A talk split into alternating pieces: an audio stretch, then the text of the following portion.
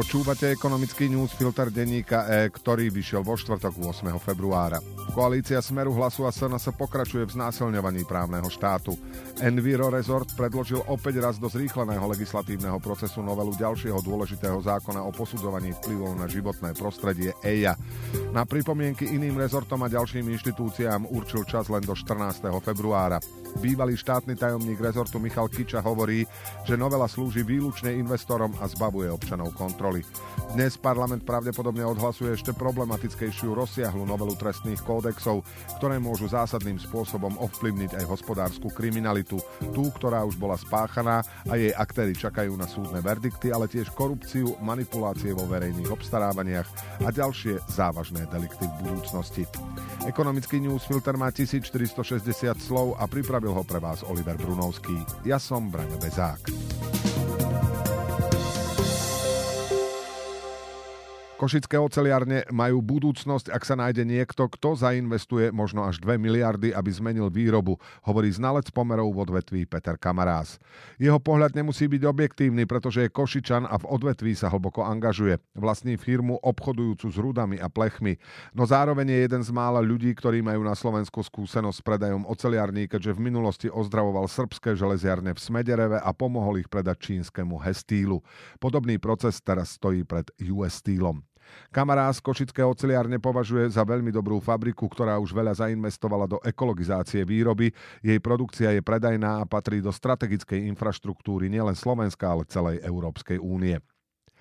Košické oceliárne potrebujú rýchlo investovať do ekologizácie, ale Kamarás elektrické pece považuje skôr za investíciu vynútenú procesmi v EÚ.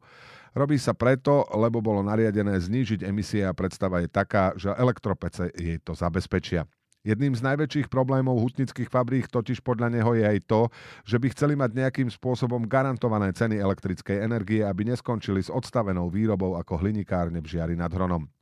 Americký ú es Steel sa koncom roka dohodol na predaji celého koncernu s japonským Nippon Steelom, no v ú es á narazil na odpor odborárov a situáciu komplikujú novembrové prezidentské voľby. Kamarás preto ešte predaj zďaleka nepovažuje za istý a Nippon Steel sa podľa neho problémami košického závodu zatiaľ určite nezaoberá. Slovenská vláda by naopak potrebovala, aby sa situácia rýchlo vyjasnila a vedela, ako naložiť s tristo miliónmi eur na ekologizáciu podniku z plánu obnovy, ktoré treba využiť do druhého štvrťroku dvetisícdvadsaťšesť. Poplatky za znečisťovanie budú na jednej strane čoraz viac ovplyvňovať efektivitu podniku. To bude trápiť majiteľov, či už nimi budú Američania alebo Japonci. Na druhej strane problém má aj Slovensko, pretože ak chce splniť záväzky na dekarbonizáciu a čerpať na to určené zaujímavé obnosy európskych dotácií, musí nájsť spôsob, ako pomôcť košickým oceliarniam ako najväčšiemu znečisťovateľovi. Alebo namiesto toho nájsť veľké množstvo menších projektov, ktoré by priblížili krajinu k cieľu znížiť do roku dvetisíctridsať emisie o päťdesiatpäť percent oproti roku devätnásťstodeväťdesiat. Mohli by to byť napríklad opatrenia na výrazné zvýšenie podielu elektromobilov na cestách, tepelných čerpadiel, termostatov a inteligentných meračov pri vykurovaní, na využívanie alternatívnych palív v cementárniach, transformáciu petrochemickej výroby, lepšie využitie odpadov, ale aj politicky ťažko priechodné kroky, napríklad znížiť stavy hospodárskych zvierat, obmedzovať rýchlosti na cestách alebo ďalej zvyšovať spotrebné dane z palív. Zníženie škodlivín vypúšťaných do vzdušia by sa dalo dosiahnuť aj úplným zavretím košických oceliarní. To by však znamenalo, že o prácu by prišli tisícky zamestnancov, o ktorých by sa do istej miery musel postarať aj štát. Rozhovor Lukáša Kekeláka s lekárom Pavlom Žúborom, ktorý začiatkom týždňa vyšiel na portáli Postoj, zbúral internet. Aspoň v mojej bubline si nepamätám na iný článok, ktorý by vzbudil takú odozvu. Napísal o ňom bývalý minister Ivan Mikloš. Podľa neho rozhovor tne do živého hovorí s hlbokou znalosťou veci o nefungovaní nášho zdravotníctva. A vyzerá to zle, horšie, ako by sme si mohli myslieť. Miestami až fatálne, píše Mikloš.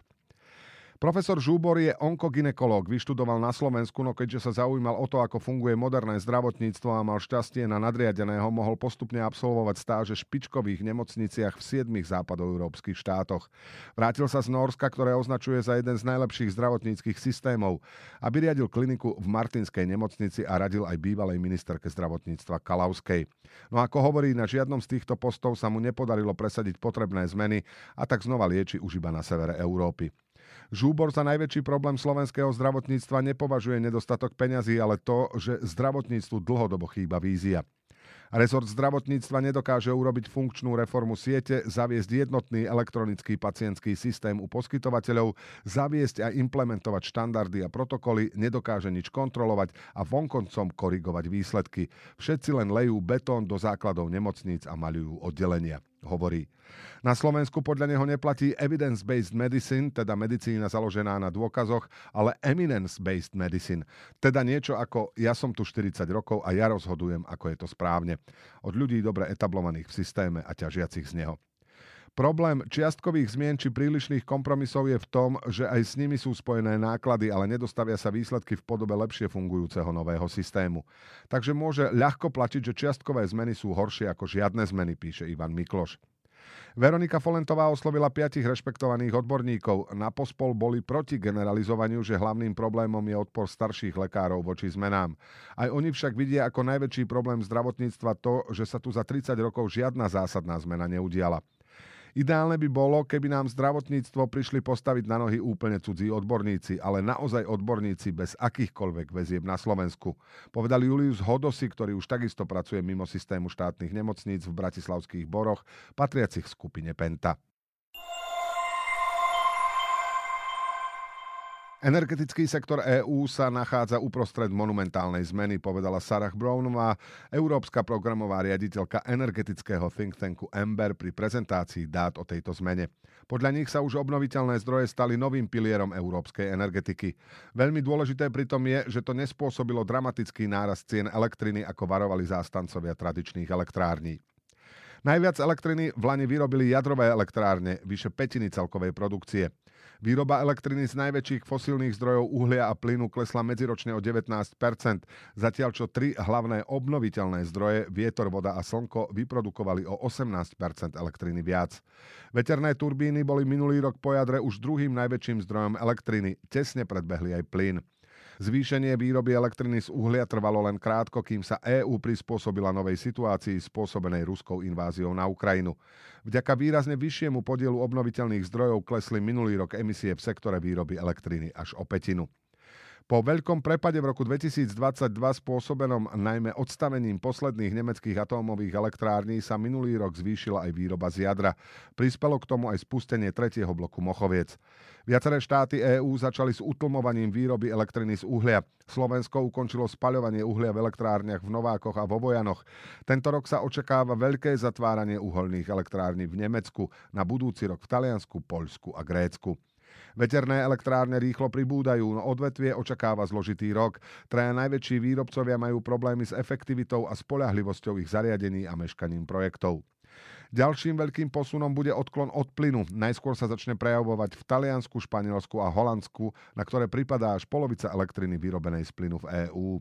Dobrou správou s dlhodobým efektom je väčšie šetrenie domácností, zlou prepad spotreby elektriny v priemysle a odstavovanie výroby v energetických náročných fabrikách, ktoré sa týka aj Slovenska. Na záver v krátkosti. Predčasné dôchodky oslabili ekonomiku. Podľa Inštitútu finančnej politiky mohli v lani ukrojiť z rastu počtu zamestnancov sedem desatín až jeden celá jedna percentuálneho bodu. V januári klesol počet zamestnancov oproti decembru zhruba o sedem tisíc. Kým bežne ku koncu roka bývalo štrnásť tisíc žiadostí o predčasných dôchodok, v lani to bolo štyridsaťsedem tisíc.